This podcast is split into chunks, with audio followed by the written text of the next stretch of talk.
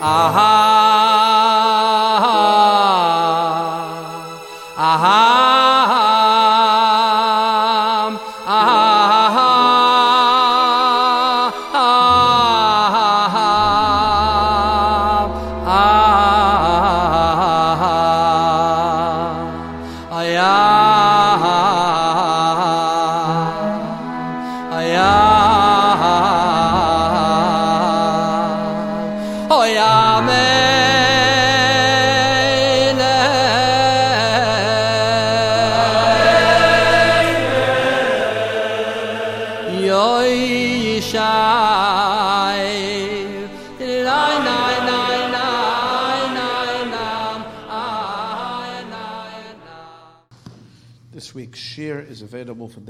dedication if anybody would like to retroactively dedicate the last Parsha in my life class from the year 5779. That would be great. So we're standing a week before Rosh Hashanah, a little less. And it's a serious business. Rosh Hashanah is a very serious time. A time that, in general, every Rosh Hashanah is big. Every Rosh Hashanah is super big. Um, if we would only have an appreciation how intense it is and how powerful we are in Rosh Hashanah, how serious it is, how much everything is up in the air, and how much we play a role in deciding and determining everything we would put a lot more effort into Rosh Hashanah itself and into the preparation for Rosh Hashanah. It's amazing that God has shared with us his inner workings of the day that he sets he sets the affairs of the world in every aspect and he allows us to do it with him. And that's why Rosh Hashanah is such an amazing and amazing time. And that happens every year, in which everything about existence in the, in the cosmos, in the greater reality, and in our own particular little worlds, it's all determined in Rosh Hashanah. So no matter what we do in terms of health, in terms of livelihood, in terms of uh, other aspects that we need in our lives regarding our well being, our physical well being, um, everything. I mean, people are busy all day long trying to make themselves happier and more comfortable and having more. And if we were only realize that it really, really, really is not dependent on any of the work you're doing all year long. Really, it's dependent on Rosh Hashanah. That's what it's really dependent on. Then we would uh, uh, invest a serious amount of energy into making sure that Rosh Hashanah is like really, really deep, deep and powerful. Um, I think this year is very, very crucial. And it needs to be brought to the attention of people that this year is extremely, extremely crucial. It's a very, very big year.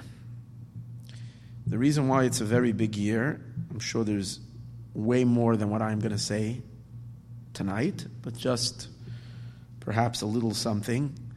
What makes this year such a super year is that we're entering into a new decade. We're finishing the years, the 10 years that began in Tufshin Ayin 5770. And now we're concluding 5779, and we're entering into the 57 five, seven, eighths.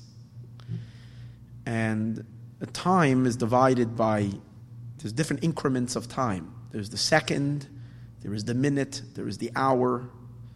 And we know that every hour is a different energy of God. It says the 12 hours of the day are, are um, energized by different permutations of God's name. And so every, every hour of night and day is a different energy. So a day is a new day, it's a new combination within the hours of the day as well. And then every week, a new energy flow flows on Shabbos. Every month, And Rosh Hashanah, we know, is the beginning of the year. It's, it's a beginning, beginning of a unit of time, a new unit of time, which is a whole year. And the day of Rosh Hashanah is the brain of the year, so it has within it the energy of the entire year. And then it later just has to, it's like you're downloading a, a, a, uh, a, a zip file. That's what it is. You're downloading a zip file. And then you open it up, and within the zip file, there's a bunch of little files. And that's every month. And then you open up the, the, the month file, and then you'll have 30, 30, 30 days. And within that is the seconds and the hours, you know, the hours and the seconds. When you get a new, when you get, when you come to a new decade, the decade is a unit of time. 10 years is a section of time. And there's a certain, certain oneness to a period of 10 years. It's not just happens to be because 10 is a complete number. So a 10 year period is a section of time. So it's a very significant Rosh Hashanah, more, 10 times more important than a regular Rosh Hashanah. Because it includes within it 10 years. And not only that, but it's when something includes many parts, its energy is not just 10 times as much, but exponentially greater like we find with a minyan. When you have 10 Jews getting together, it's not just another Jew, now you have 10. 10 give you the, gives an extra energy that the Shekhinah is there. 10 years is very powerful. So when we turn the page to a new decade, this Rosh Hashanah is not just determining Tafshin Pei, the year 5780. In many ways, this Rosh Hashanah is going to determine the next 10 years. Now, Okay. Well, we had that 10 years ago as well, Tafshin Ayin. And we had that 10 years before that on Tafshin Samach. Right? Close to the year 2000. And people were excited because we were was becoming the new the new millennium. But that's was a was a secular count. The Hebrew count. So it's, it's true. Every 10 years, very, very powerful. And if we take a look at at time, we also see that there is a change in things that are happened. You can see a period of 10 years has a certain, leaves a certain mark on history. What happened during that 10 year period? That, uh, that decade. A decade. But I think it's, it's so much more this year. More than more than all the other seven decades, let's say, that we passed till now. A lot has happened in the last century. From the year 1940, when the Hebrew century began, the year Tafshin, 5700, 5700, the world began its final intense preparation for the Messianic era. Because we're right now, we were, we were like coming into the century in which we were going to cross Friday midday on the cosmic clock.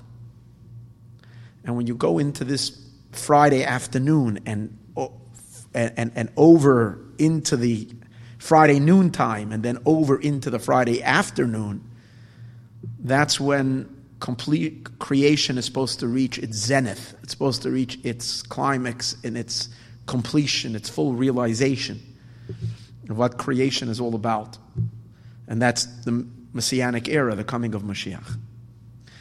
So when we look at 1940, it was at that time, number one, we started off with the most intense time in all of history the Holocaust, Second World War, and all the horror that that brought should never, ever, ever, ever, ever, ever be repeated ever again. Um, and then after that, the very, very, very big aliyah of Jews to Eretz Yisrael and the rebuilding of the land of Israel as a preparation for Mashiach. That's, imagine that. For thousands of years, Eretz Yisrael was desolate because we were not yet in the Friday zone. So there was no point of it being rebuilt. It didn't, it didn't need preparation. But Hashem already provided at that time that Eretz Yisrael should be rebuilt right after the Holocaust. The land started to prepare itself to welcome back the Jewish people. In that last decade, we saw the hand of Hashem in the miracles that He did for the Jewish people in the wars that Israel fought, which was unprecedented in history since the time of the prophets. The miracles that happened in the Six Day War, the miracles that happened sadly with all the bloodshed in Yom Kippur War, and the miracles that happened in 48 as well. The very existence of, the, of Eretz Yisrael as it is today, amongst the billions of Arabs surrounding it that wanted to destroy it, all those miracles that happened, those are huge. Let's go a little deeper. The Jewish people began the return, the tshuva that was promised.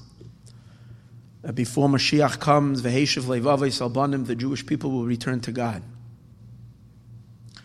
And Jews began returning to Yiddishkeit after a period of Jews moving in the other direction, going away from observance. Suddenly they started flocking by droves, hundreds of thousands of Bali Tshuva of Jews returning to their to observance, as was prophesied that in the end of days, Yidden are going to do tshuva, and that's going to bring herald in the Geula Mashiach. We find that Judaism reached the four corners of the earth, the globe. Never in history of the world did we have Jews everywhere in the globe. And everywhere across the world, we have Torah centers. And that has to do with the final preparations for Mashiach, in which mitzvah needs to be done everywhere so that we can sublimate and elevate all of creation. As the Talmud says to us, that in the future, when Mashiach will come, the entire globe will be Eretz Yisrael. So there has to be the holiness of Israel and the holiness of the Jewish people needs to spread across the whole world. So it was during this time that the Lubavitcher Rebbe was intensifying his campaign to bring Mashiach and other Gedolei Yisrael as well. But the Rebbe like went full charge, running ahead of the Jewish people, preparing, preparing, preparing for the Geula, trying to reach every Jew that there shouldn't be even one Jew that should be chas v'shalom mitzvahless. Every Jew needs to do a mitzvah. Every Jew should be dischus to one time put on tefillin, to one time light Shabbos candles, to one time hear the shofar, to one time participate in a menorah lighting, reaching every Jew, because every Jew needs to be prepared for the Geula. We merited also tremendous secrets of the Torah that was revealed. This is all powerful, powerful stuff. And then we were even told, as I mentioned the other week, a prophecy the Rebbe said he's saying a prophecy that the time of the redemption has arrived, the Giaz Mangulascha, 1990. So all this has been going on. It was a very, very tense 70 years, if you can say. A very intense 80 years since 1940, an intense 80 year period. What's the Chiddush that's very, very, very, very unique now? is that within the century, which is probably the most intense century of all of history, we also saw, by the way, in terms of outside of the Jewish world, the explosion of science, the explosion of technology, the world leaping, making the greatest leap in invention.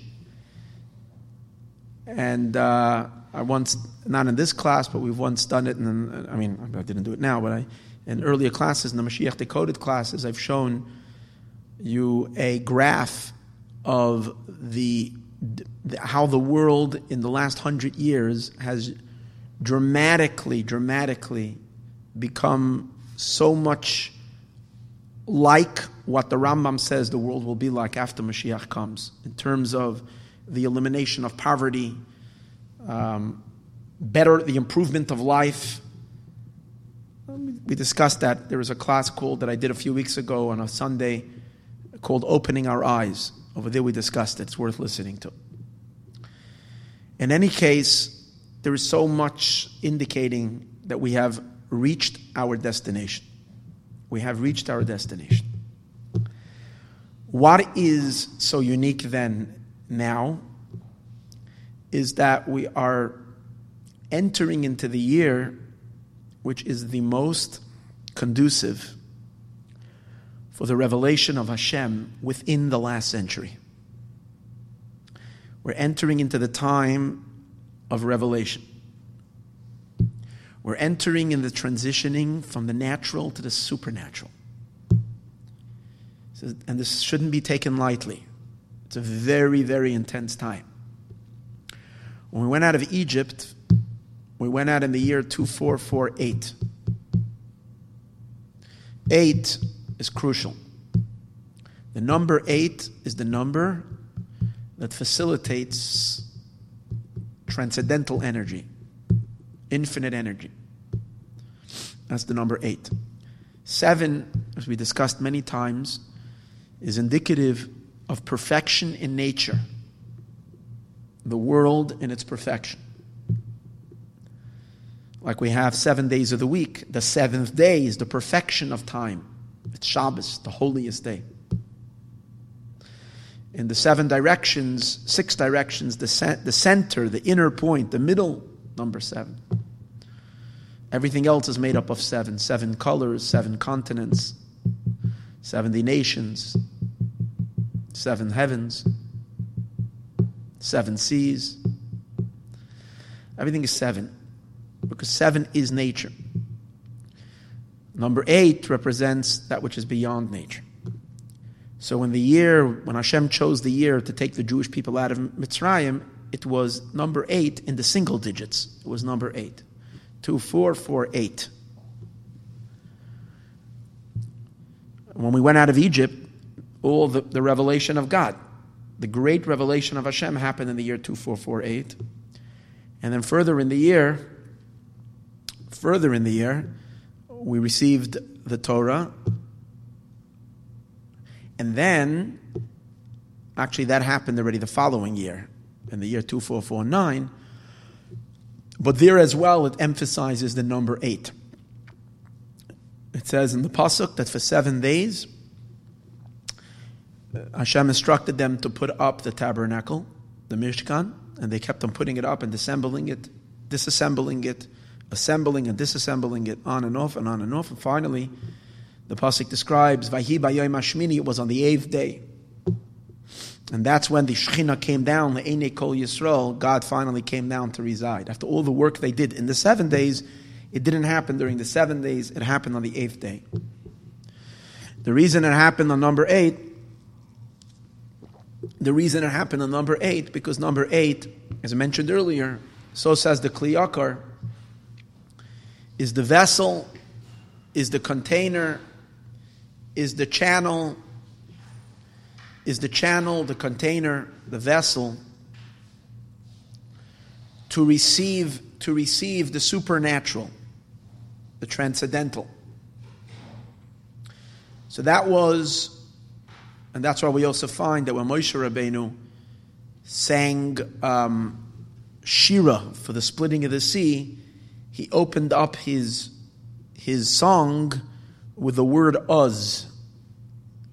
Uz Yashir Moshe. Then Moshe sang. And the sages say that all that Uz, very special word, the, the, the word Uz is very special because Kol Kilusay Shal Moshe, all the kilos, all the praise of Moshe. Moshe is the first redeemer, is all with the word Uz. Because initially Moshe Rabbeinu says, May uz basi el paro, from when I came to paro. He uses the word uz. Now what is the word uz? The word uz has an aleph and it has a zayin. Aleph and a zayin is number eight. Not only does it have a aleph and a zayin, but the aleph is on top of the zayin. That means the, the eighth dimension as it's impacting the seven dimensions. The one, the oneness of God, as it's permeating all seven, seven aspects of creation. That's the number Oz. So now we find ourselves, we completed seven. Now, again, you can find eight many times. But what gave me shudders today when I thought about it is that everything that happened in the last 70 years, as the world preparing for the Geula, for Mashiach, was still within the limitations of the natural. It all was within within Teva, because it was it was seven decades. The seven decades within this important century. We're leaving, and, and I, I, I discussed this in earlier classes, how much the Rebbe, the Lubavitcher Rebbe, spoke, and he said that the final tikkun that the world needs to do to prepare for Mashiach is related to fixing the 70 nations, the seven continents, number seven, which is the world. And the Rebbe said that's why the headquarters to fix the entire world, the Rebbe then said, is 770, his shul. The Rebbe said there's big significance to that because that's where the final work gets done to bring a tikkun and a rectification across the globe, to bring the Jewish people into to tshuva, to lift up the last sparks of holiness that might still need to be lifted. In the last decade, we completed the decade of 770. Geula is not related to 770. Geula is related already to post 770. 770 is the Shlemos fixing the work in Golos, preparing for number eight. Number eight is the Hizgalos that's beyond time and space. That's Mashiach. Mashiach also, the last letter in the word Mashiach is a ches, related to the number eight.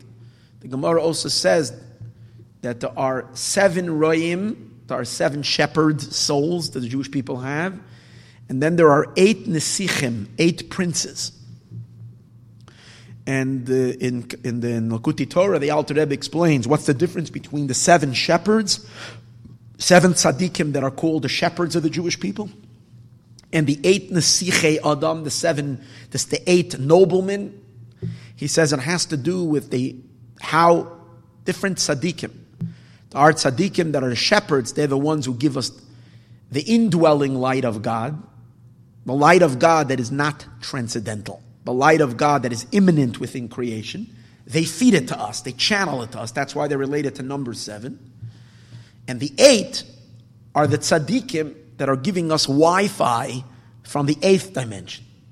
They're the antenna for the, to capture the energy from the eighth dimension. One of those eight princes, the Gemara says, is Mashiach. Perhaps the greatest of them. Because Mashiach is the one that brings down the transcendental light and the transcendental revelation, God Himself, into the world. Now, the the question is, are we on target? Am I right? Is the is the is the seven okay, maybe it's going to be next century, in a hundred years from now. Chas v'shalom. Maybe it can be in tough, tough pay. Let the eights come in later. Who says it has to be now? I know you're screaming chas v'shalom. It cannot be in hundred years because no one can tolerate that. It's not even, it's unthinkable. But Let's, let's take a look. Did the world complete its tikkun in the 770s? Well, we're seeing some really, really, really intense things happening in the last 10 years that are indicative that the Geula is knocking on the door. The, the, the, the, the, just the idea that Yerushalayim has been now recognized as the capital of, of Israel by the very nation that destroyed the temple not physically, the United States of America didn't destroy the Beis Hamikdash, but they're the spiritual inheritors of Rome, the continuation of the Christian West, eh, of Esav, and the fact that they recognize the land of Israel. And again, it's irrelevant what, where, and when, on which political side you are in terms of the. That's that's not what we're talking about. We're talking about if something gets done from the Oval Office. It means it was stimulated by the Sar, by the ministering angel above. The fact that the ministering angel above could not concede to find to make it happen until just two years ago this is the end, the second half of the 770 decade. This is an indication. I think that's the, that was like the biggest. You know, we're having uh, two, two, two days from now, we're having Shalom Mordechai Rubashkin address the Los Angeles community. In, in, uh, and everybody remembers the, the, the, big miracle that happened. And, and, and that was so messianic. That was so messianic. I, I've never seen such spontaneous joy across the board of the Jewish people such a joy and such a unity and such an achdus and everybody. And people came up over here to dance and guys told me people the last people I would think of like real Litvisher people. Like non you know and they said well if this happened I believe in Mashiach. Like it was a, it was a Mashiach moment. People can sense the Geula. We can sense Mashiach. We can sense the tension that's happening now with Iran is one of the indications of the of, of the redemption so there is so much there, so much there. Um, in Tanya, in the beginning of Tanya, it there is there is um, there is there is the uh, haskama. There's your introduction. There's also the haskama. Haskama means when rabbis give a endorsement for a book you know, it was a custom by the Jewish people that anybody that prints a book, he gets endorsements from big tzaddik, from other rabbis that endorse his book. So in Tanya, the Alter Rebbe, Rav Zalman of Liadi, also when he was going to print his sefer, looked for endorsements that he would get from certain tzaddikim that would give their. He only, he only picked two tzaddikim to get their endorsements. Two of his good friends. One of them was Reb Zusha of Anapoli. The other one was Reb Yehuda Leib HaKohen. These were two friends. Reb Yehuda Leib HaKohen made a sefer called Oyer Hagonuz. And Reb Zusha of Anapoli, the great, great students of the Magid, his most famed brother, Reb Lamelech of Luzensk. These are the two founders, founding fathers of Hasidism across the world.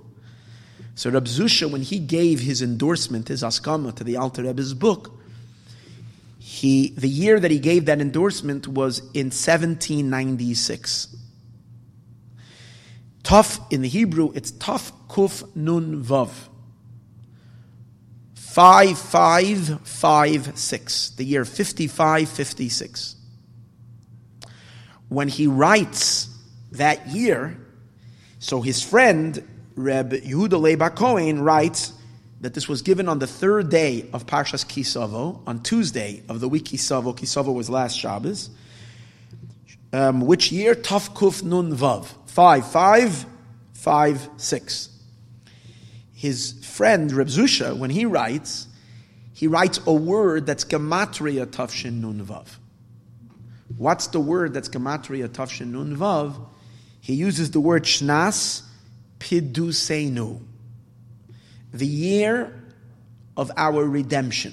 Shnas Pidusenu. Pidusenu means to be freed, the year of our freedom, the year of our redemption. The gematria of the word Pidusenu is gematria 5556. That's it, or, or 5, uh, not 5556, just 556 is gematria Pidusenu. So that's he was indicating the year, but why does he have to write a gematria?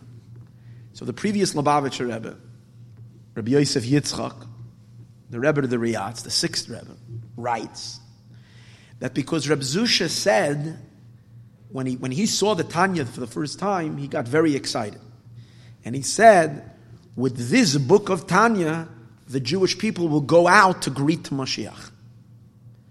That when the Jews will go out to be Makabal Pnei Moshiach Tzidkenu, they will go out with the Tanya.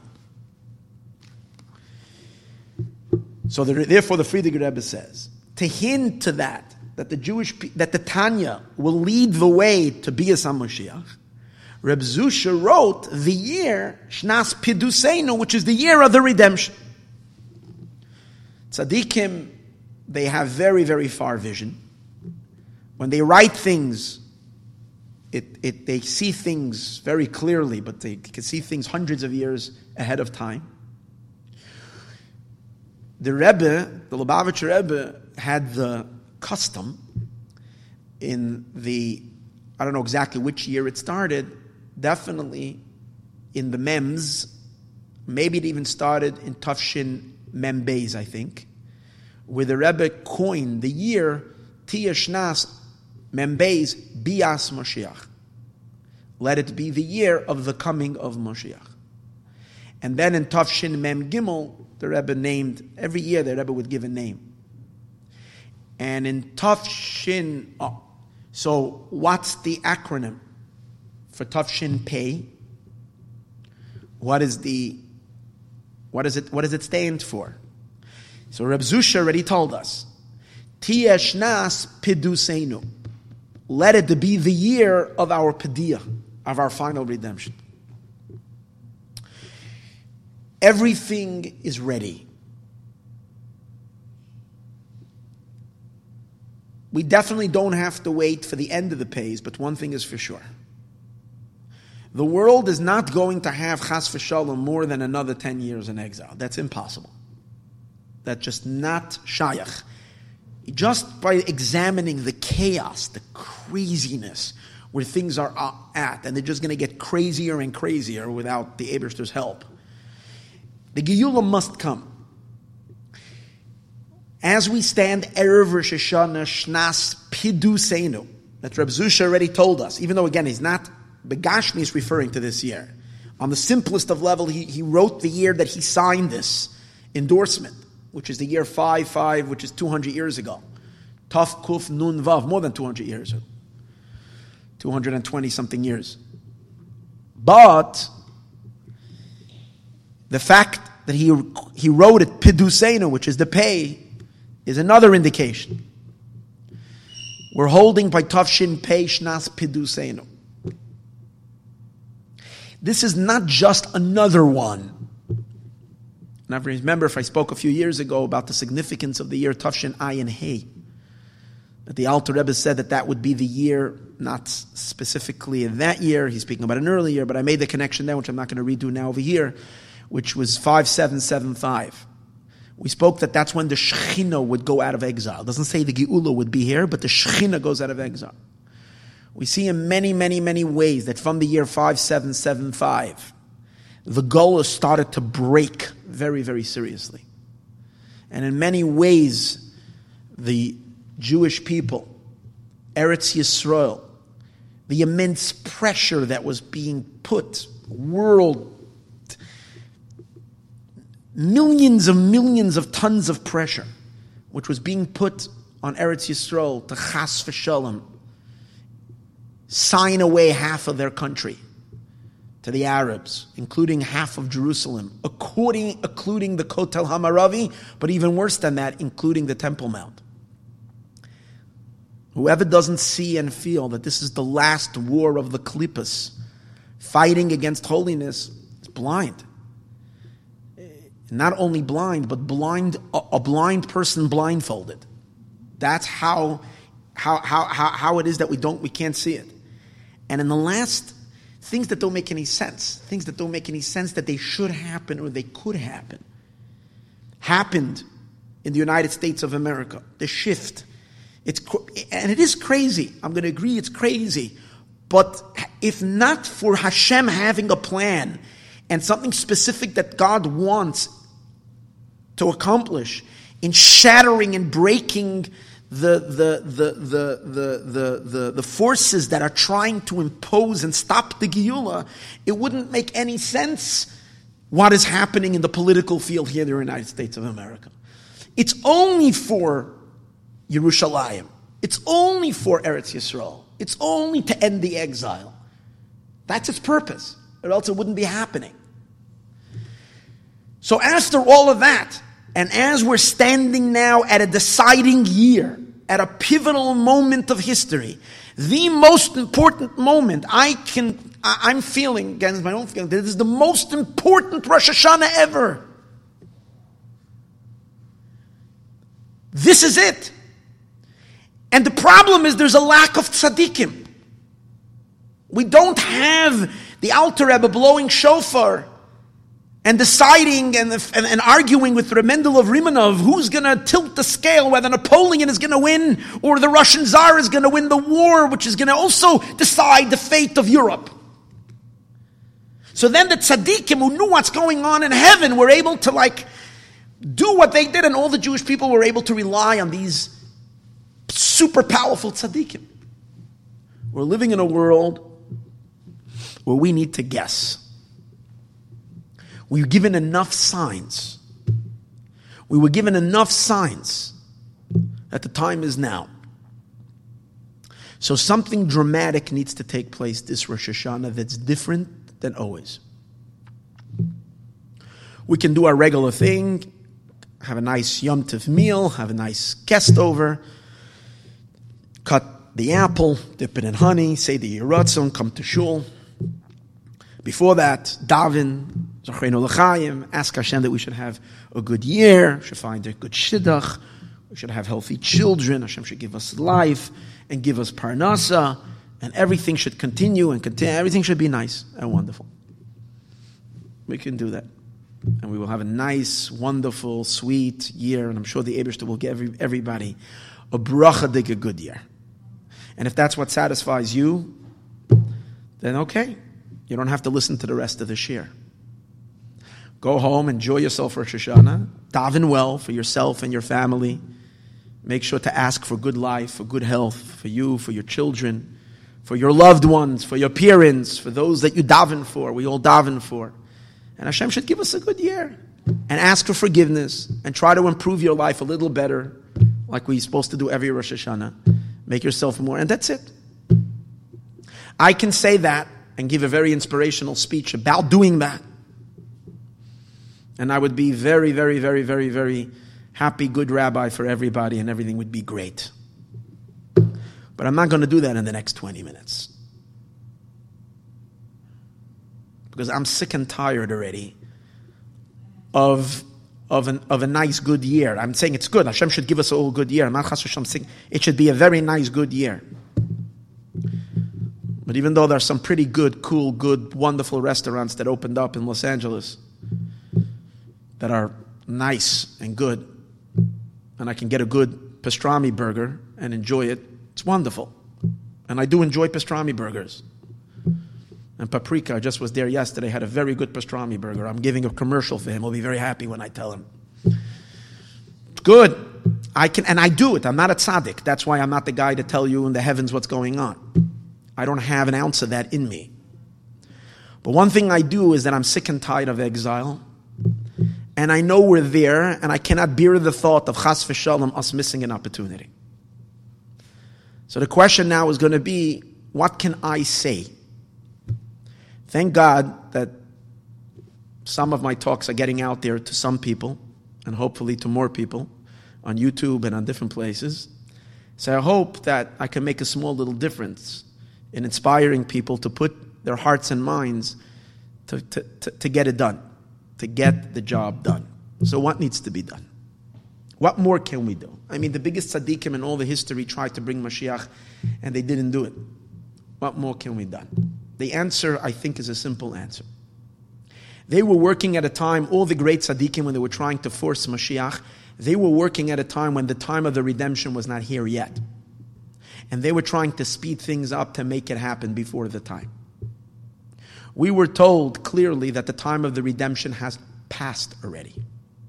We are now playing in overtime. The game should have been over a couple of hours ago, a couple of decades ago. There is no reason why we're still here. I'm not saying this on my own. I am leaning on the words of the Rebbe the, the, the, Geula should have been here already in the early 1990s. It started already then. When millions of Jews, more Jews that went out of Egypt, went out of the Soviet Union, were freed at least to leave. The Geula started in 1990 when it came midday, when Agiyaz Mangulascha. Something got stuck, and we need to unstuck it, and we need to do it and the time is now. So, what can we perhaps do? So, I'm going to make a suggestion. And the suggestion is as follows. Um, there's a pasuk in Sefer Hoshea. Hoshea, Treyasar, one of the Navi, Perek Gimel Pasuk Hey. It says, Achar Yashuvu B'nai Yisrael, after the Jewish people will return. And the Mefarshim say it means after the Jewish people will return to the land of Israel in the end of days. This is before Mashiach comes. There will be a return of the Jewish people to the land of Israel. This, this prophecy was fulfilled. Against all odds, this prophecy was fulfilled in the last 70 years. Ivikshu as Hashem Elokehem. They will seek out God. There's David Malkam and David their king. The people will seek out Hashem and they will seek out David their king. Upachadu al Hashem, they will fear God, the El Tuvai and his goodness, ba'achris hayamim in the end of days. So let me share with you a little bit what the Mefarshim say on this. So Rashi says, Achre achar yemei hagola, after the exile is over. Yashuvu b'nei Yisrael uvikshu es Hashem. What does that mean? Tana mishim Reb Shimon ben Yochai. You can look this up. It says in the name of Reb Shimon ben Yochai, Begimel devarim ma'asu b'nei Yisrael b'yemei Rechavam. In the days of Rechavam, the Jewish people rejected. Rechavam is the son of King Solomon. In the days of Rechavam, the son of King Solomon, there was a big breakaway against Shlomo, against the, the descendant of Shlomo, the third generation of the Davidic kingdom, Rechavam. So the Jewish people rejected in those days God. Ubemalchus Beis David, they rejected the kingdom of David, of David HaMelech, Ube Beis HaMikdash and they rejected the Beis Hamikdash. It was a brand new Beis Hamikdash, and they were already bored. As it says in the pasuk, "Ein lanu chelik beDavid." We don't have a chelik in King David. He taxed them, and they didn't like the tax hike. That's what happened. Rechavam. Now there must have been maybe some other reasons. Whatever the story was, they didn't they weren't happy. And Rashi brings okay. Omer Reb Shimon ben. So this is what this, this was said about this Reb Shimon ben Yochai. Okay, he said this. Comes another Reb Shimon. Reb Shimon ben says, Ein marin simin toivli Yisrael, the Jewish people will not see a good sign. What's this good sign? We will not see the redemption. Acheyachsuru until we will return the Yavakshu Shloshton, we need to pray for all three.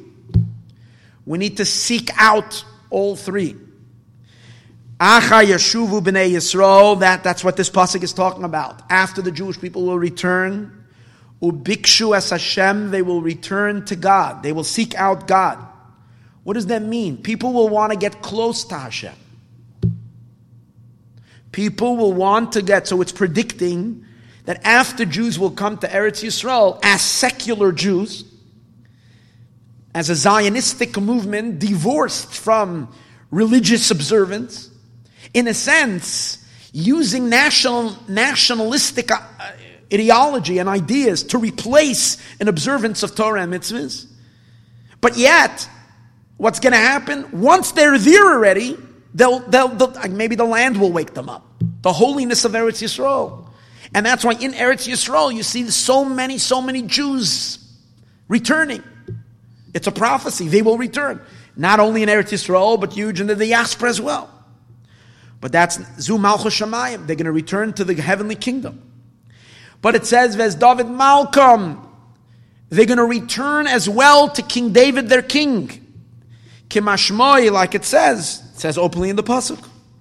It says that Uvikshu Hashem Elokeim Ves David Malkam. David. Upachadu el Hashem ve'el tuvai. They'll fear God and His goodness. Zeh Beis HaMikdash. That's the Beis HaMikdash. That's the temple. Like it says, Ahara Toivazeh, this great mountain. So what do we see happening in Eretz Yisrael? Tshuva we saw.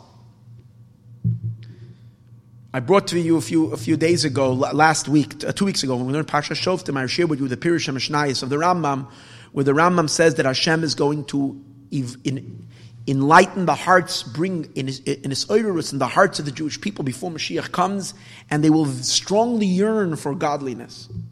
We also find when we say tshuva, people returning to Hashem, we also find in addition to non-religious people becoming more religious, we also find within the religious world itself, people are looking for a more meaningful relationship with God. People are looking for chasidus. Thousands and thousands of people that till now were hesitant to hear the Baal Shem Tov, to hear the message of Elokus, of Getlichkeit. They were satisfied with what we call external observance, which means you're observing the commandments, you're deeply religious, but not necessarily finding in your religiosity a relationship with God.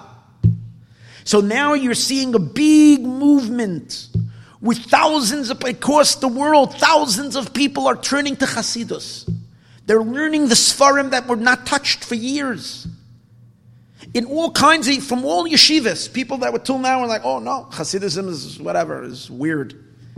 And, and, and, and now we're seeing it tremendous. Take a look at see many people are going to Uman because they're looking for something spiritual. They want to connect deeper. There's the thirst. There is also a quest for the Beis Hamikdash. In the last couple of years, you'll have people going up to the Now, I'm not going to Paskin Halacha. Most Rabbanim say it's forbidden. But there are rabbis who gave a psek halacha that under certain conditions you're allowed to go onto the Temple Mount. And there are those who follow that halacha, that they do go. Yeah, again, there's certain, you have to go do a thorough mikveh. It's, it's, it's not a simple thing to go. You have to find out exactly how it's permitted and when. But people are going because there's a thirst to go on to the Beis Hamikdash, to go there. More than that, there is the Temple Institute in Jerusalem that has built already all the vessels and the garments. Everything is made. Everything is ready. There's one thing that needs to be done. The Jewish people have to seek out their king.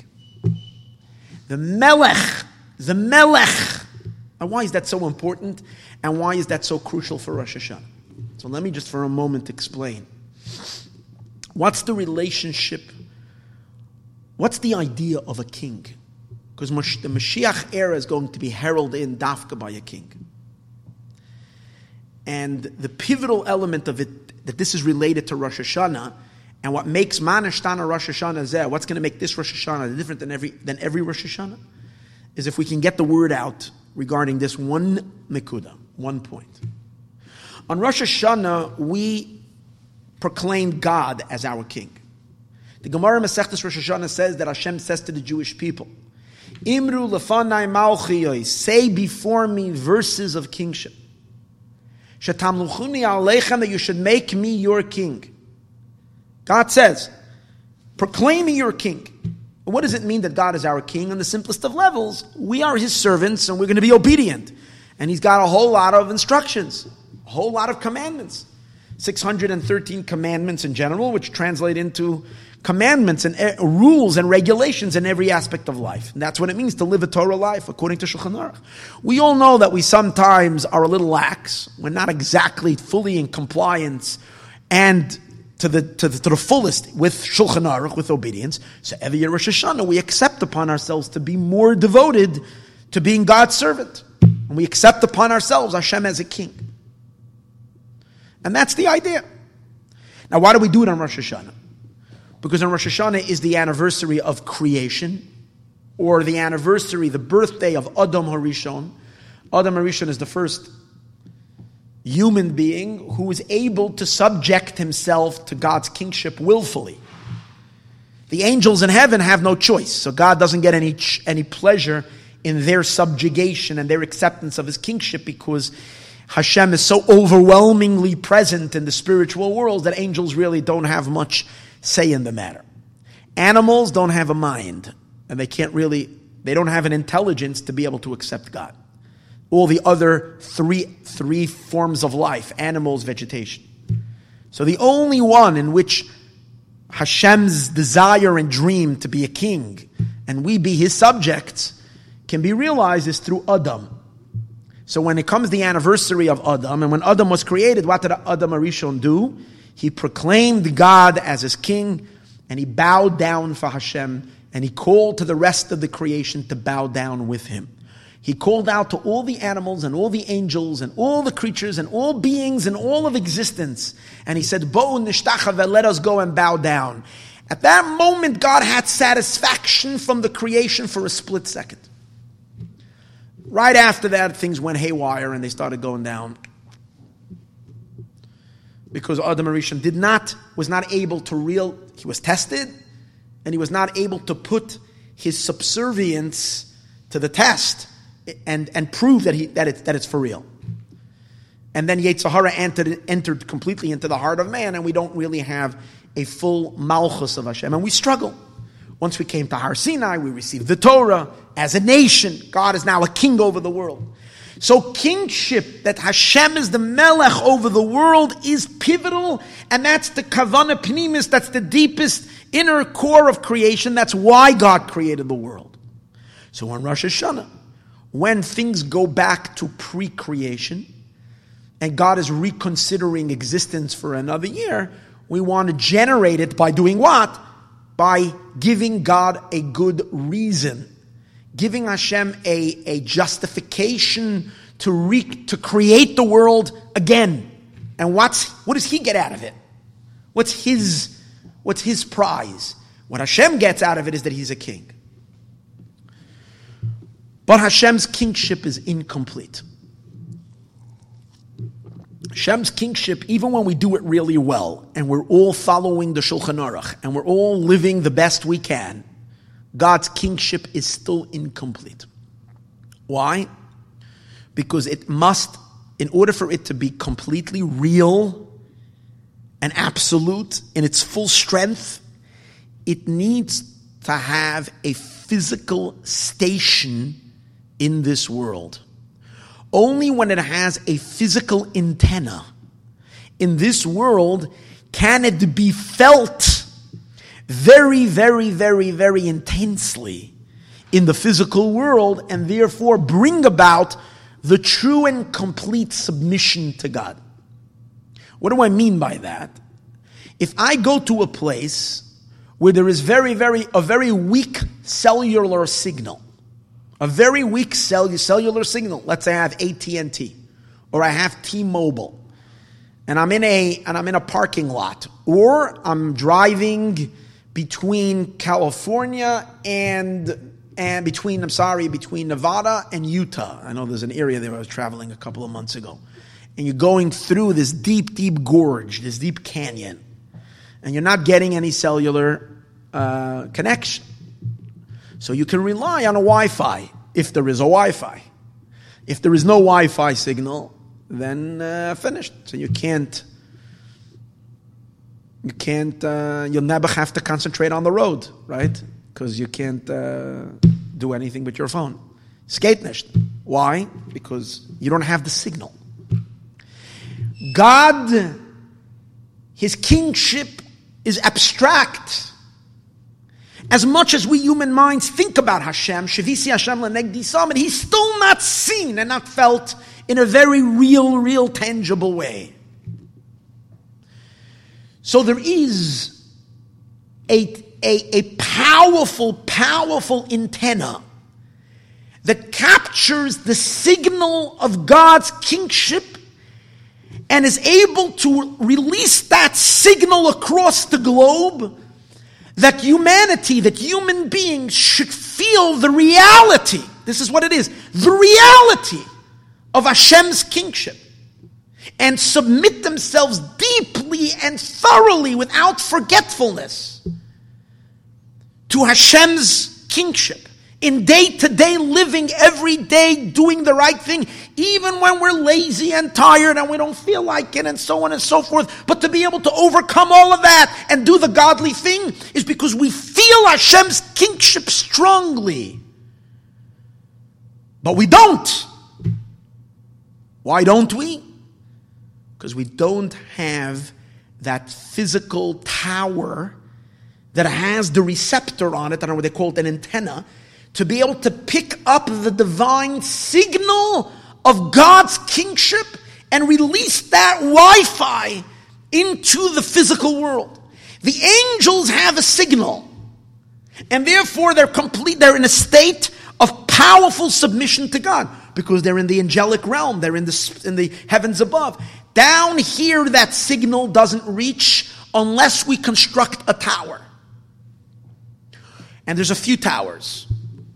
One tower is the Beis Hamikdash.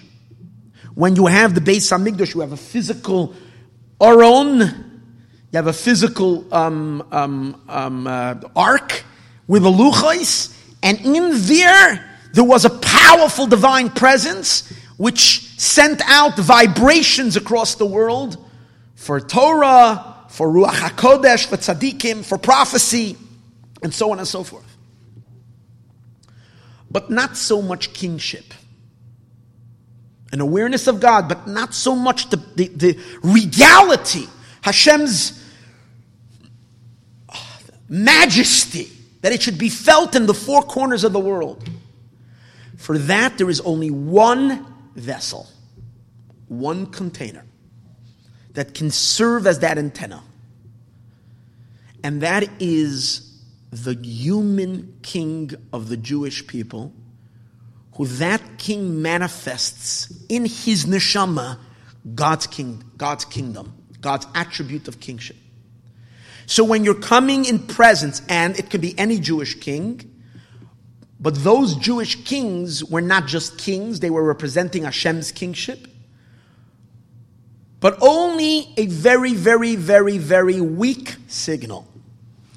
Even King Saul, Shaul HaMelech, when he was king, did not really, he was not the keli and the vessel to be able to, he didn't have the software downloaded into him, or maybe he didn't have the hardware wiring to be able to run the program inside of him. Let's put it that way. He didn't have the hardware to be able to run the program inside his soul that can, that can produce this signal to its fullest extent. Why? Because Hashem chose one family, and that's the family of Yehuda. From Yehuda, Hashem bochar, Hashem chose haboicher b'David. Hashem chooses. It's a matter of choice, and it's coming from the deepest, innermost place in Hashem of Hashem that He chooses. That that's the signal and it can only run in the descendants in Melch, Melech David.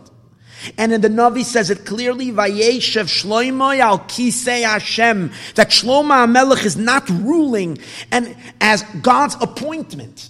It's not like it's a mistake that we make. We think that Shlomo HaMelech is the appointed from Hashem to be a king down here. But how do we see, how do we bow down to Shlomo HaMelech? You're only allowed to bow to God. Okay, you'll say they didn't bow down as, as him being a deity, God forbid. They were bow, but still, how do you bow down to someone? It's avodah zarah. It's idolatry. And the answer is Shlomo Melech is not an entity that is chosen by Hashem to be the king of the Jewish people because the Jewish people need a leader. Shlomo Melech facilitates. He's a channel in his neshama shines God's kingship. Hashem is present in his soul. That dimension of God, God's power of Malchus, is illuminating powerfully in Shlomo HaMelech's neshama. And as a result of that, Shlomo HaMelech and, of course, King David, his father, radiates Hashem's kingship there was never a time in Jewish history when Jews felt so much Hashem as a king, like in the days of David HaMelech. That's why David HaMelech says, Na'um HaGever, the, the Navi says, Hukam oil, he was the one who set up the yoke of heaven. Uloy Shel Torah. The yoke that people should feel a certain pressure. God is your king and we are his subjects which is the dream of Hashem that we should all sense Him powerfully, serve Him. And that's our ultimate blessing when we can truly serve God with the deepest and greatest submission.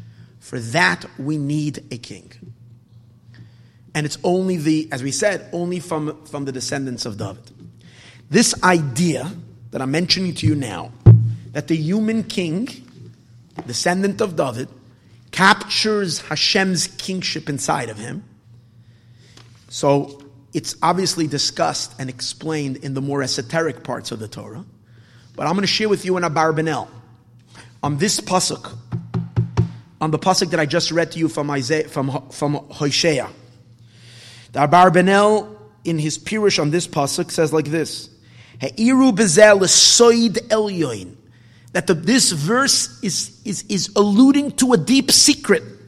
Beniflois tamim deois amongst the wonders of the, of the one who's complete in his mind. The wonders of God. For who shahaya beis David the devar metzron v'samach lebeis Elokim. That the, the, the, the kingdom of David HaMelech is the neighbor, he says, to God's, to the house of Hashem. They're neighbors. Bar Metzra means a, the one who lives by the border. They're, they're, they're bordering each other. Why? Umalchusoi begerev Yisrael and his kingdom amongst Israel, dafka lemalchus hakel, cleaves to God's kingship, ba'amay amongst his people. Ulechein and therefore shloima bana yachad as beis Hashem as beis Hamelech. Shloma Hamelech built at the same time God's house, the, the Beis Hamikdash, the temple, and the house of the king. Why did Shlomo Melech in the same period of time build these two structures? Ubechurban Yerushalayim, and during the, the, the, the, the destruction of Jerusalem, Nemar it says, Vayisroif es Beis Hashem. They burnt down the house of God, there's Beis HaMelech. When they destroyed it, they burned both of them together. In other words, when they were built, they were built together. And when they destroyed it, it was destroyed together. And when the tribes removed from their from themselves, when by the days of Rechavam, when they when they um, when they took off the yoke of King David, Umalchus Rechavam, the kingship of Rechavam, miyad instantly they became sinners as well. They rejected God. Parku Malchus shamayim v'asu agolim. They took off the yoke of heaven and they started serving idols. Why not? They were planning to be religious Jews. Listen, this is very, very important. These guys were plan. These Jews were planning to be seriously religious. They just didn't like David HaMelech. They said, why do we need a human king? We don't need him. Are we're going to have our own king. We like Rav They, and they disconnected. You know what happened when they disconnected? Immediately, the Barbanel says, immediately, they started serving idols. Why? They lost their Wi Fi. Suddenly they did not feel God. So they were trying to be religious, they were trying to be observant and good, but they didn't have that internal feeling. And then he says, take more. Second Beis Hamikdash, what was lacking in the second temple? They didn't have anymore a king from the house of David. They had, for a period, they had the Chashmonaim after the story of Hanukkah, but these were from the family of the Levites. They were, they were Kahanim. They didn't have any more the Davidic dynasty. Since they did not have the kingdom of David shchina. The shchina was not there in the temple. They had a temple. They had an ark. They, they didn't have the ark. They didn't have the, they didn't have the Aron. They, because, they, because the shchina was not there. Why was the Shekhinah not there? Because it goes hand in hand. When there's Malchus Beis David, the Shekhinah, which is the Shekhinah is Malchus, the attribute of kingship, dwells in David HaMelech's neshama, and he is his neshama through him. It's Wi-Fi'd into all of us, into the world. V'chein ba'achris hayamim, so when Mashiach will come, yivakshu es Hashem Elokeim, they will return to God. There's David Malkam, they will return to King David, the David HaMelech. They will have to make a move towards Mashiach, to accept Mashiach, and to submit, to, sub, to, to be subservient to Mashiach. This is what he says. The two of them go together. These are the words of the Abarbanel, and perhaps this is a little bit the source for the third Chabad Rebbe, the Tzemach Tzedek. Tzemach Tzedek in his Sefer Mitzvahs Minui Melech, Derech Mitzvasecha, the Tzemach Tzedek, third Chabad Rebbe, writes that um, why do you need to appoint a human king? Isn't God our king? Why do we need to appoint a human king? So he says, because Hamachavim b'minui amelech, here these words, the, in, the intention in appointing a king, usheboy, with this king, va'al yodoi, and through this king, yiyah ha-Yisrael betelim la'Hashem, the Jewish people will be surrendered to God. Kikol Yisrael tzrichim liois betelim lamelech. Because all the Jewish people need to be subservient to the king, v'sarim lamashma'otzai, and to listen to all of his commandments. B'chol yigzar, whatever he decrees. Good, so they're listening to a king. How are they going to be surrendered to God? Why?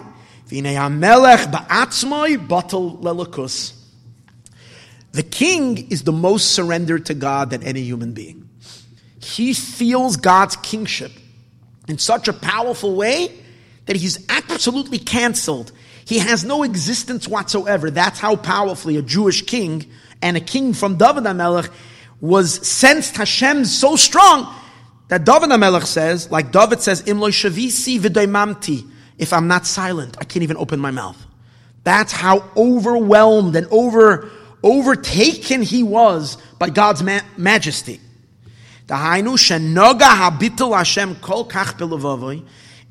HaMelech's heart, his surrender to God was felt so deeply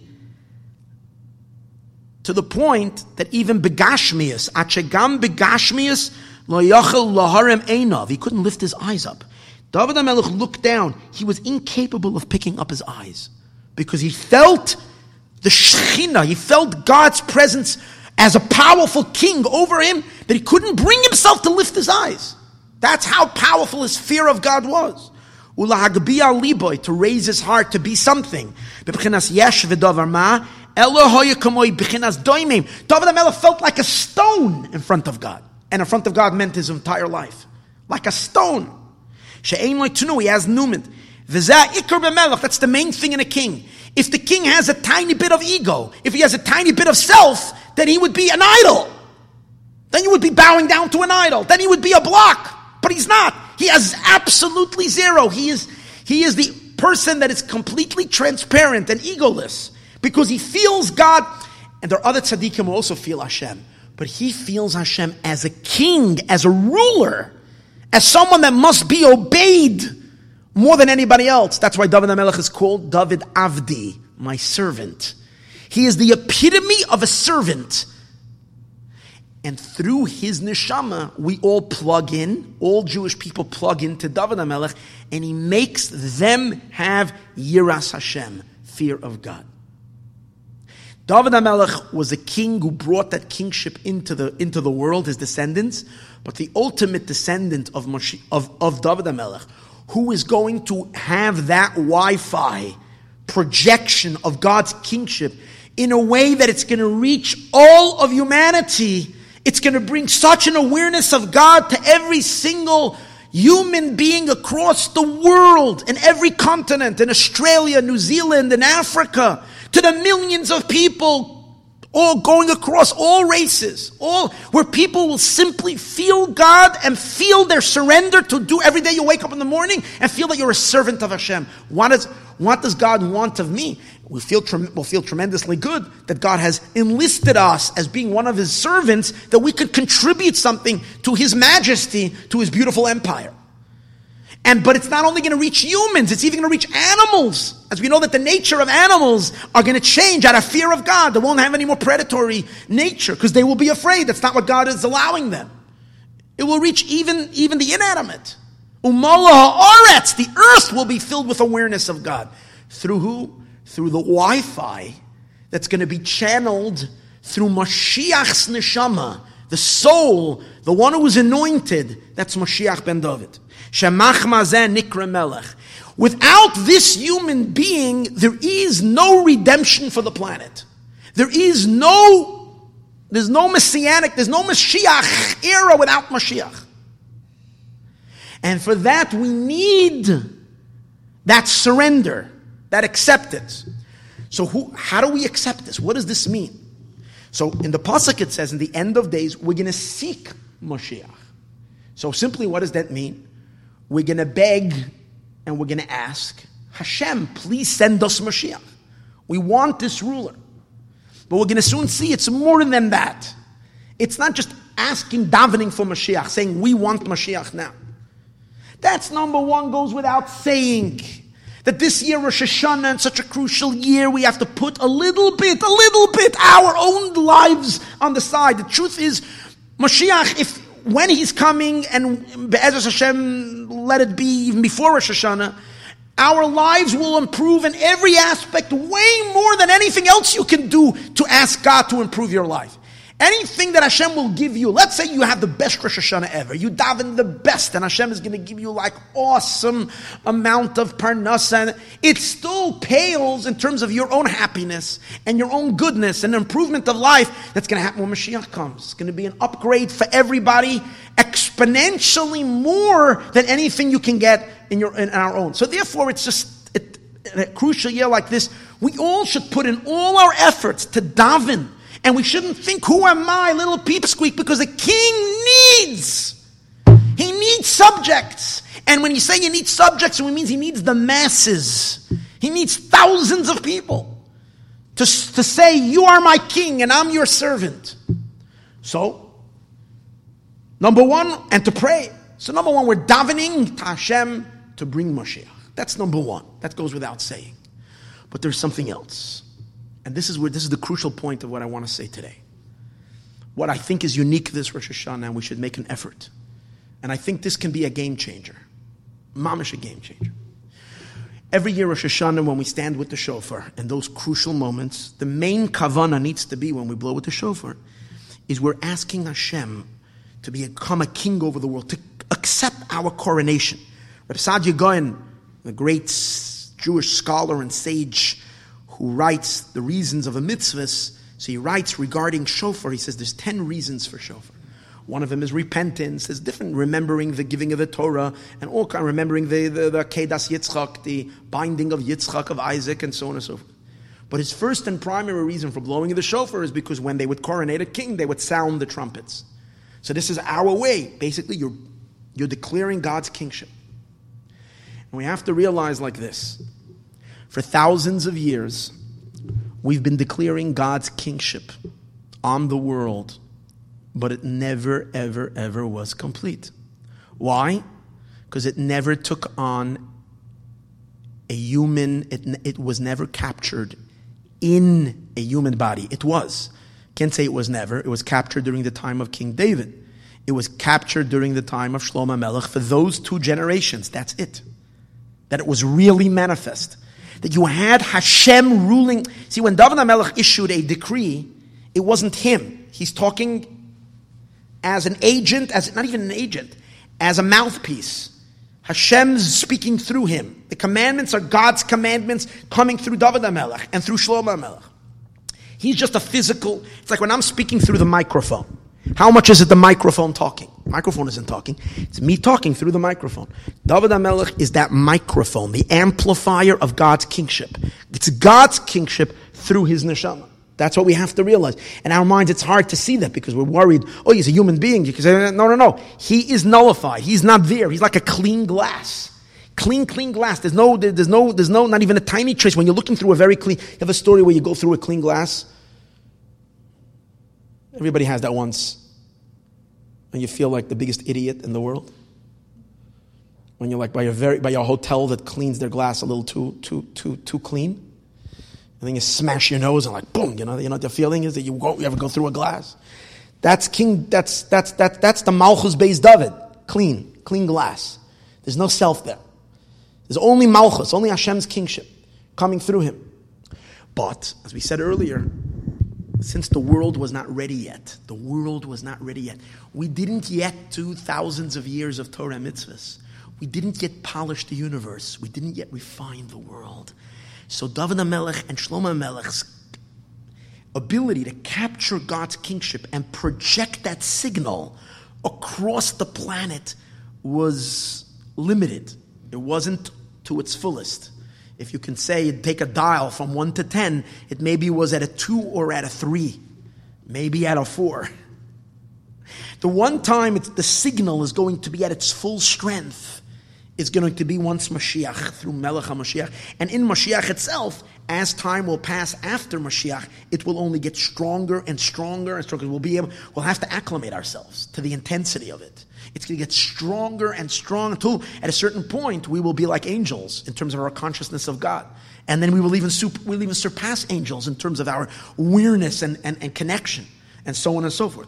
But that will happen. It never happened. That's why it says that Hashem never really rejoiced yet in his Hashem didn't have yet really one happy day since he created the world. The Shalah HaKadosh writes the words Yismach Hashem b'maisav. Hashem will rejoice in his in his world. The Shlah says that the word Yismach is the same letters as Moshiach. And the Shlah says that until Mashiach comes, God did not yet have any satisfaction from his world. Yismach Hashem, Hashem will rejoice. It means Hashem did not have yet one day of happiness since he created the world. We've had good days, we've had better days. God, for him, the creation did not yet, was not yet fulfilled, did not give him fulfillment even one day. Because Mashiach is not here. It's all dependent. It's all waiting for that day of Yismach Hashem b'mayis. So here's the thing. When we will draw down God this Rosh Hashanah, and we're drawing His energy down, we're saying, God, we cannot leave His kingship detached from its physical vessel. Now, let me explain something. Moshiach Tzidkenu himself is a human being. He's a human being who's a tzaddik and who's a very big tzaddik. And according to Rambam, halacha, he influences the world in a big way before Mashiach comes. He's been influencing. He gets the Jewish people to do tshuva. He fights the wars, he fights the battles for the Jewish people, for Jewish causes, for what's really important, to protect, to save the Jewish people. He does a lot, and he has huge influence. And he has, and the Rambam refers to him before the coming of Mashiach as already a king. So he has thousands of followers who adorn him, who love him, who, who will do anything for him. They'll give their lives for him. They're, they're, they're, because they feel him as a king. Fine.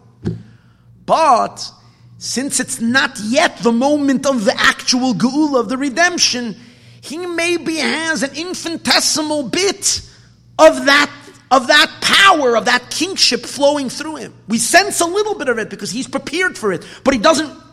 It's only on that fateful Rosh Hashanah that we're waiting for when there's going to be that download. You're talking about the download, the ultimate download that God is going to download His kingship into this world and attach it. That's what I'm talking about. The whole shiur tonight is about one word. It needs to be attached. It needs to peer up. You ever peer your car? You go inside to a car and you peer your YouTube, your Bluetooth. It has to peer with the car, and then your, your phone and the car speaker are one.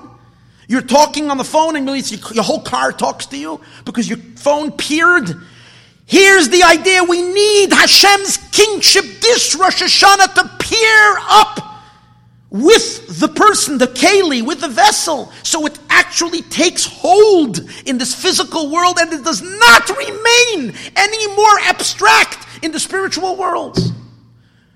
The whole purpose is this peering, this final connection. And everything will change when that will happen. It's that final peering that has to happen. Can't, now, what, so what do we have to do? Our submission cannot be just an abstract submission to an invisible God. Of course, it's, it's, it's to the Abishter, it's invisible. But it has to be a submission relating and begging, first of all, pleading to Hashem, please channel your light already to Melech HaMashiach. If I can say,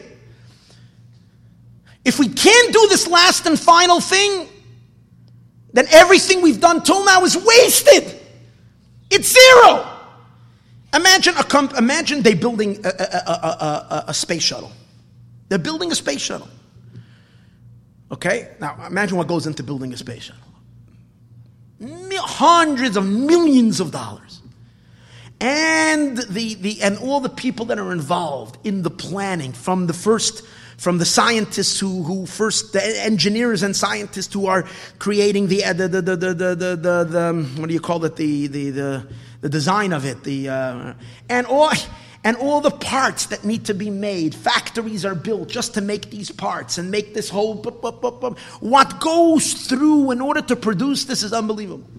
And it's put together, and you have so much work and research, so laboratories, and people are working and studying, and they're down to every minute, minute detail of detail of detail of detail. But what's the point of the whole thing? The point of it is the day of the launch. And this is the first time they're testing it. You realize you're talking about maybe $3 billion was invested in this project. And now they're standing over there and everybody's waiting in, in uh, Cape, uh, what is it called there in, in, in Florida? What is, uh, where, where, does the spaceship go from? Cape, um, huh? Cape Kennedy. Okay, that's where it's going. And they're all sitting there and all NASA. And they start the countdown 10, 9, 8, Something needs to be pushed. I don't know. Today it's probably all automated, but there's like, I mean, someone has to trigger. Someone has to trigger that last and final button, which will take all this investment and everything that was done and, and, and, and activate it. At that moment, everything is activated. And when it's activated, kaboom! And if we can't push that last switch, turn it on, push the button, or the the the the the, uh, the astronaut in the uh, who's who's in charge of needs to pull the the thing for the blast off. If he doesn't do that, then everything was wasted. What did you do? Nothing. We are now holding because here's the thing: all the Torah and the mitzvahs that we've done is to prepare the world to be able to receive this Wi-Fi, which is through funneled through Mashiach Tzidkenu. So this is crucial. But there is another point over here. And that is at the, the, the, the Mitzudais. Let's go back to, to the Navi. When it says, Uvikshu es they're going to seek out God. There's David Malkam and David their king. So it doesn't only mean they're going to request Hashem, oh, please send Mashiach, send Mashiach. There are, Mitzudai says, V'gam yivakshu es melech HaMashiach. The people are going to ask Mashiach, Haba mizera David, who comes from the descendants of David, Umeimoy, and from him yivakshu shalosam, they will request their petition. In other words, they will ask Mashiach, be our king. Ki hu yimshal behem, that he should be their king. They don't want anybody else, they want their melech. So it seems like there needs to be part of this process because we're coronating a him. He as a representative of God's kingship. There is going to be a coronation of Mashiach Tzidkenu. Rosh Hashanah is when we're coronating God. And the Mashiach, Mashiach as a king is, subser- is submerged. Mashiach's kingdom is, it's one Malchus. So the Lubavitcher Rebbe says in Tafshinun Beis, Erev Rosh Hashanah, the last day, the last time the Rebbe spoke to the Jewish people and to the Jewish world before the Rebbe couldn't speak anymore that year and he had a stroke. So in that Erev Rosh Hashanah, the Rebbe says over here that um,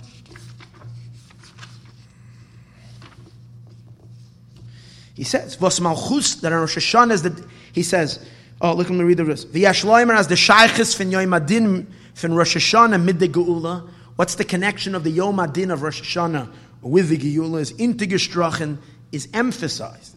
In Das was Rosh Hashanah is the Avodah fin Kabbalah's Malchusa Yisbarach. On Rosh Hashanah is the time when we have to accept Hashem as a king. Why? To fulfill God's request Tamlichuni Aleichem, make me your king. Was Malchusa Yisbarach, which Hashem's kingdom, and this is where the whole source of what I'm telling you, is farbunden, is connected. That's what the Barbanel says. The Barbanel says that the Malchus of Hashem and the Malchus of Mashiach are connected. Remember what the Barbanel says? That's why their palaces are side by side.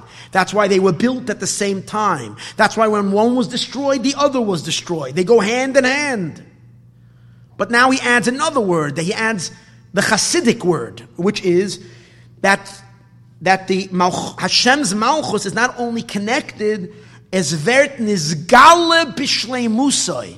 Hashem's kingship becomes fully revealed and manifest Dorich Durich David Malka Mashiach.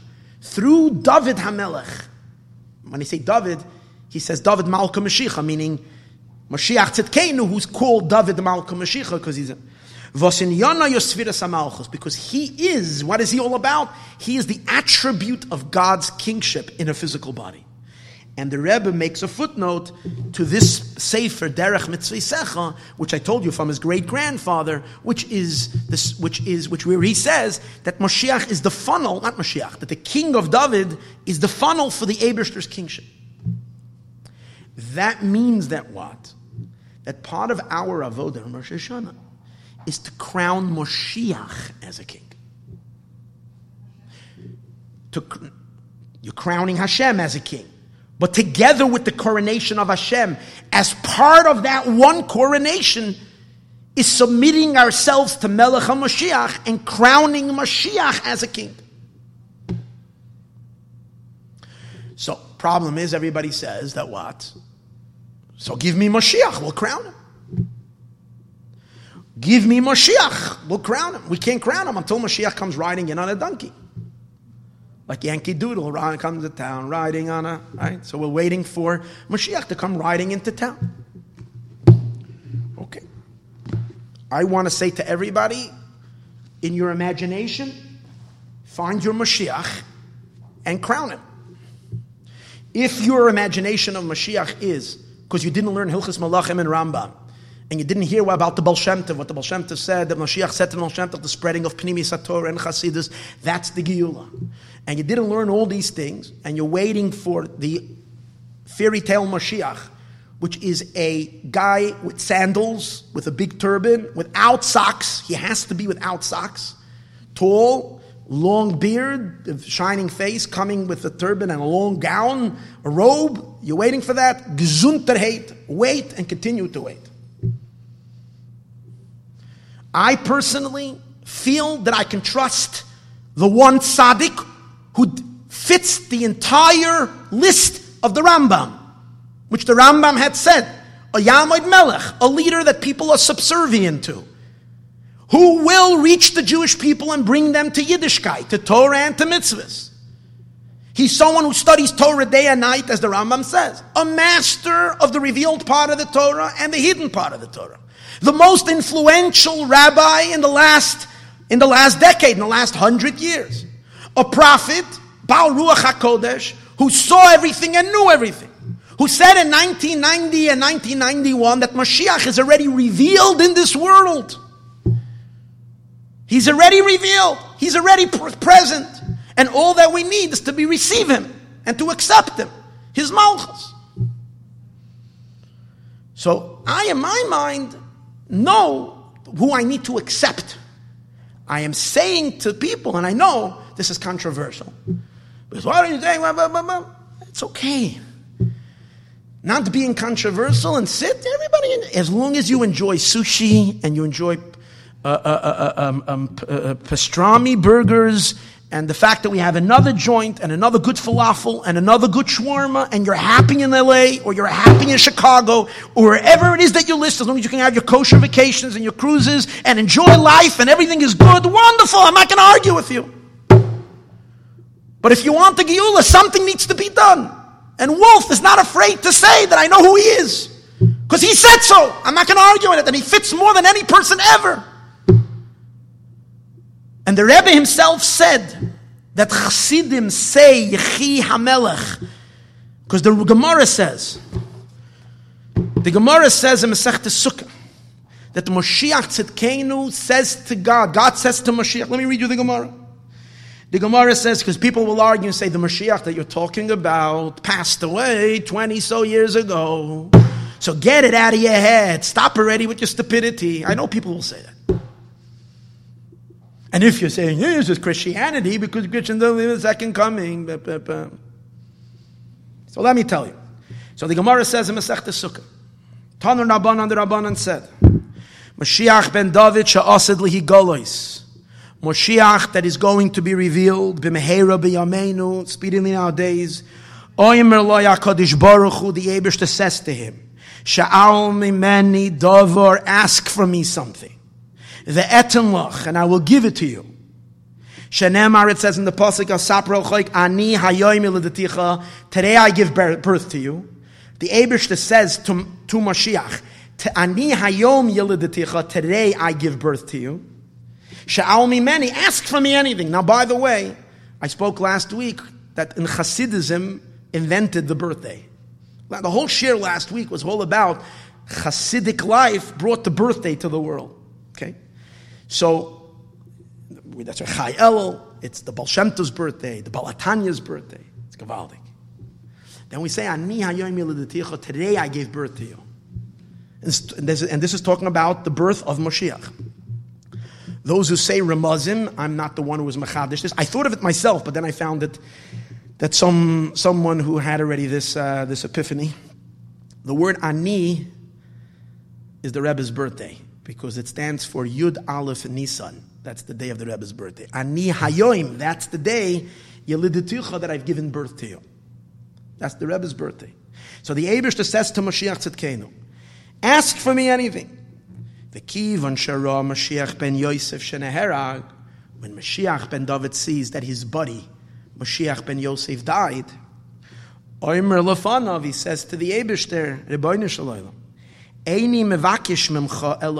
All I want from you is life. Give me life. I just want to live. You're asking for life? This, your, your grandfather begged already. David HaMelech already prophesied that you're going to need life. Nasataloy, it was already given to you. What's the idea behind it? Chasidus explains that Malchus, Moshiach, and his kingship doesn't have life. They need to receive life. David HaMelech was gifted life from Adam Arishon, and Mashiach receives life from God Almighty himself. But it says an interesting thing says over here. It says that Mashiach ben Yosef died, and Mashiach ben David sees that Mashiach ben Yosef died. He's begging and he's asking. So people already wonder who is this Mashiach ben Yosef figure? It's a very interesting figure. The Rambam doesn't talk about Mashiach ben Yosef at all. When the Rambam codifies in Halacha, the Rambam doesn't mention at all Mashiach ben Yosef. There's so much spoken about a Mashiach, two characters. One of them is supposed to fight the wars, and one of them is supposed to so I once saw an explanation, it's a fascinating explanation, that the Rambam talks about two periods in Mashiach. One of them is called Cheskas Mashiach, the first initial period of Mashiach, when Mashiach has the chazaka of Mashiach. He's the assumed Mashiach, but he's not yet fully Mashiach.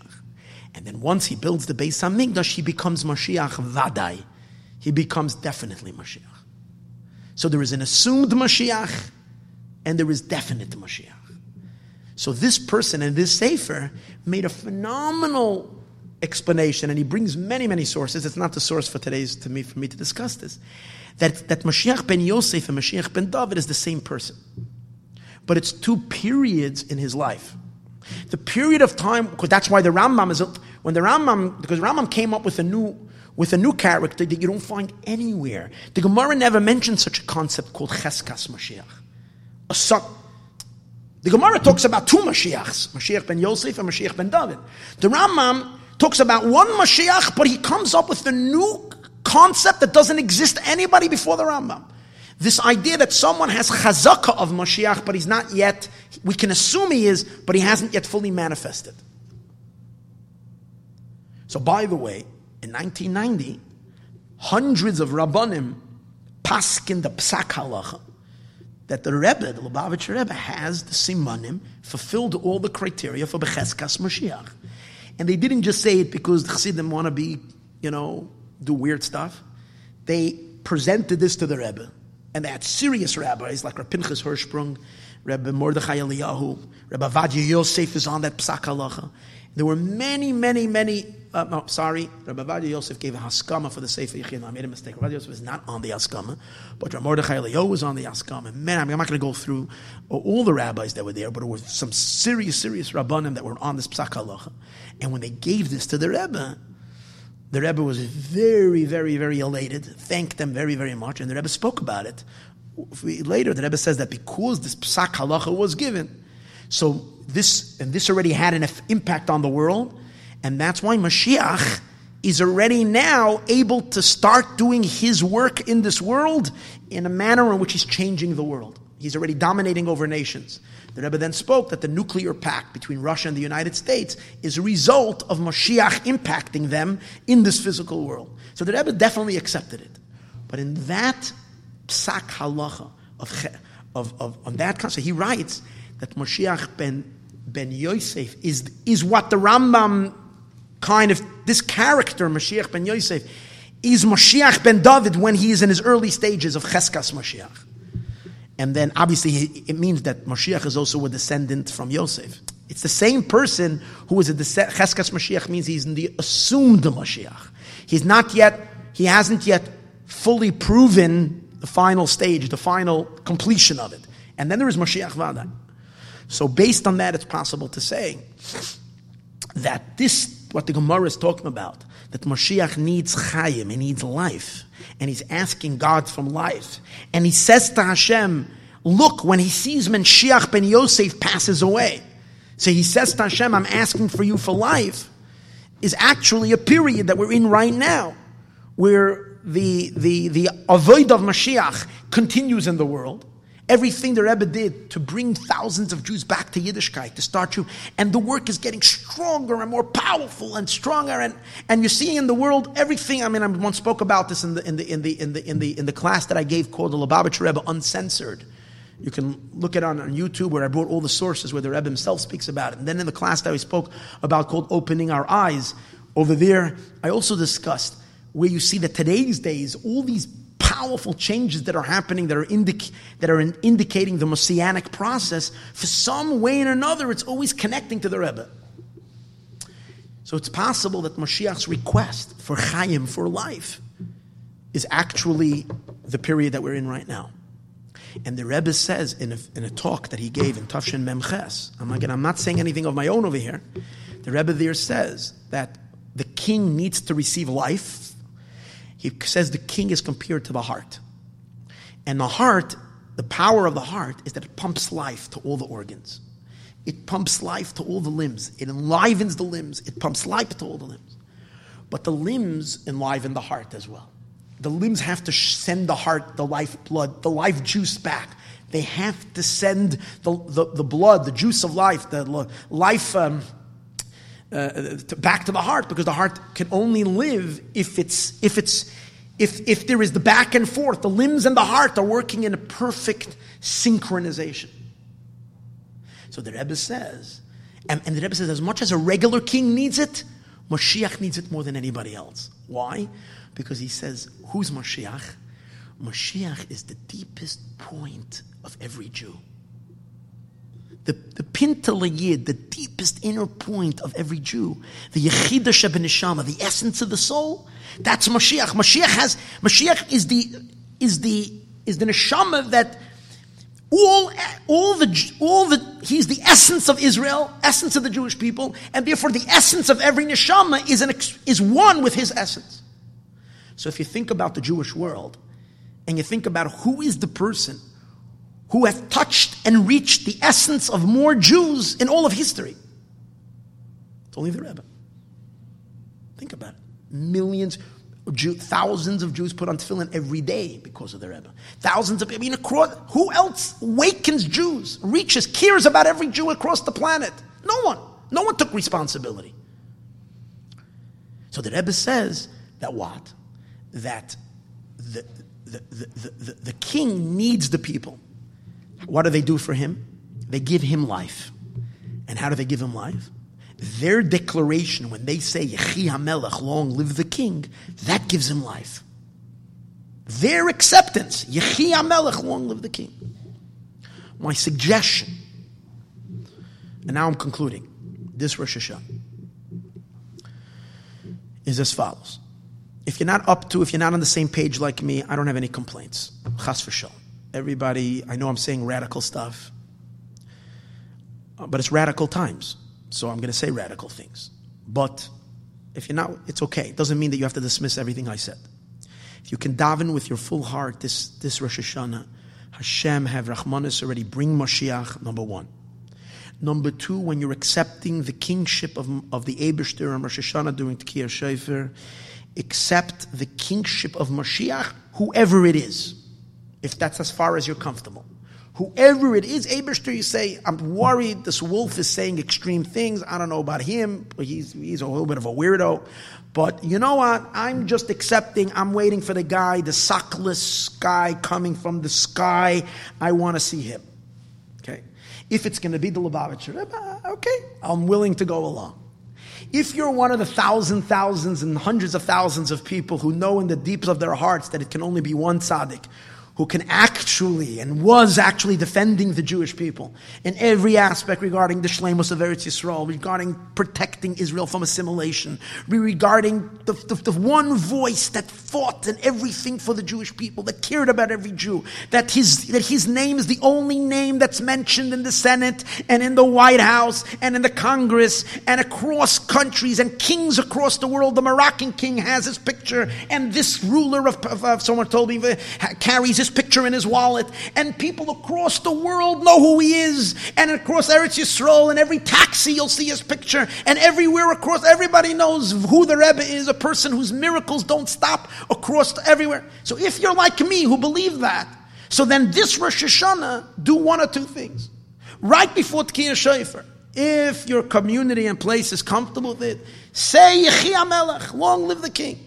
You can say the whole, the whole phrase, the taboo statement that everybody's so scared. Because it's the holiest statement, everybody's terrified to say the Yechi Meirenu, Melech, Mashiach, They're all scared to say it. Okay, you can't say it. Say Yechi Melech. And have a mind, give life. Let's give life to the Melech.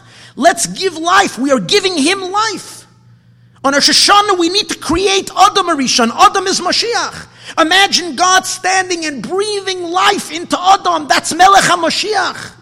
And we need to channel that life from the deepest part of our soul. At that moment, there's no monkey business. I wouldn't be speaking this over here if I didn't believe this in 1000%. I'm not trying to be cool or, or try to make a man. It's the last thing I'm looking for. I'm saying this because this is it. How many people do we need? We can have, a, we should have all the Jewish people. Am I, uh, is everybody going to join in this campaign before we have? I can tell you no. but a substantial amount of Yidden will hear my, my, my, my idea and have it in mind. Think it deep in your heart, deep in your soul. I want to give life and I want to submit myself to Melech HaMashiach. And I want to conclude with one thing we know that the, the Abishter has given us a window now. In addition to this being the most awesome year, Tafshin Pei, Shnas Pidisenu, the number eight, like we're ready for the miracles to happen. Everything is ready, everything, the stage is set. One last thing the government in Israel is, has, has been built and keeps on falling down. It's built and keeps on falling. Every single, I mentioned last week, what Rabbi Yossi ben Kisma says that a gate is going to be built, it's going to fall, it's going to be built, it's going to fall. They can't put together a government. And the reason is because it's time for Mashiach to be the king in Israel and no more malchus, no more secular government, no more. There's only one answer, and that's Mashiach Tzidkenu. It's right before Rosh Hashanah. They are in a quagmire. They cannot put together a government. They tried two times, and this one is going to fail as well. It's not happening. It's going to fall apart. Why? Because now is the window for Mashiach to be take over, and it's our opportunity. It's our opportunity to do it, and so let's do it this Rosh Hashanah, and I mean it not as a, not as I mean it with the full sincerity. This Rosh Hashanah, vote Mashiach. You are casting your ballot. Vote Mashiach to be the Melech. And again, if you can't handle what I spoke in the last 15 minutes, that I'm designating a human being and saying this is him, okay. Again, when I'm saying that, the reason why I feel comfortable saying it is because if you listen, you can say, you know, oh, well, this wolf is one of those crazies.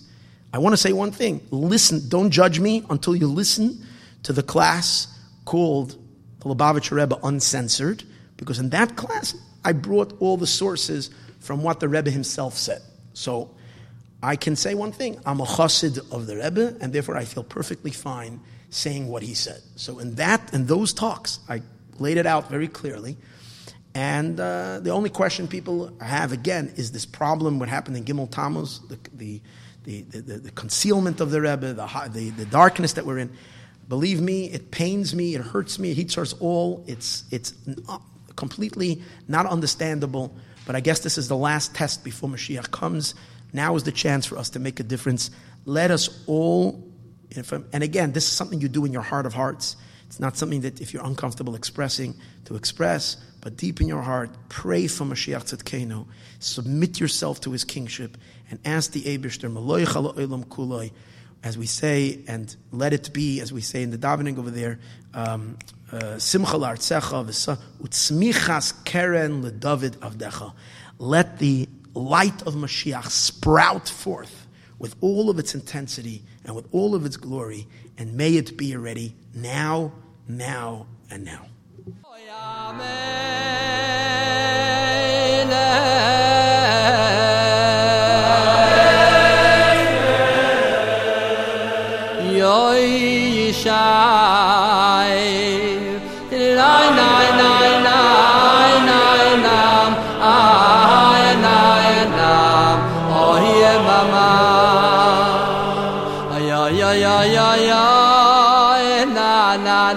La la la ah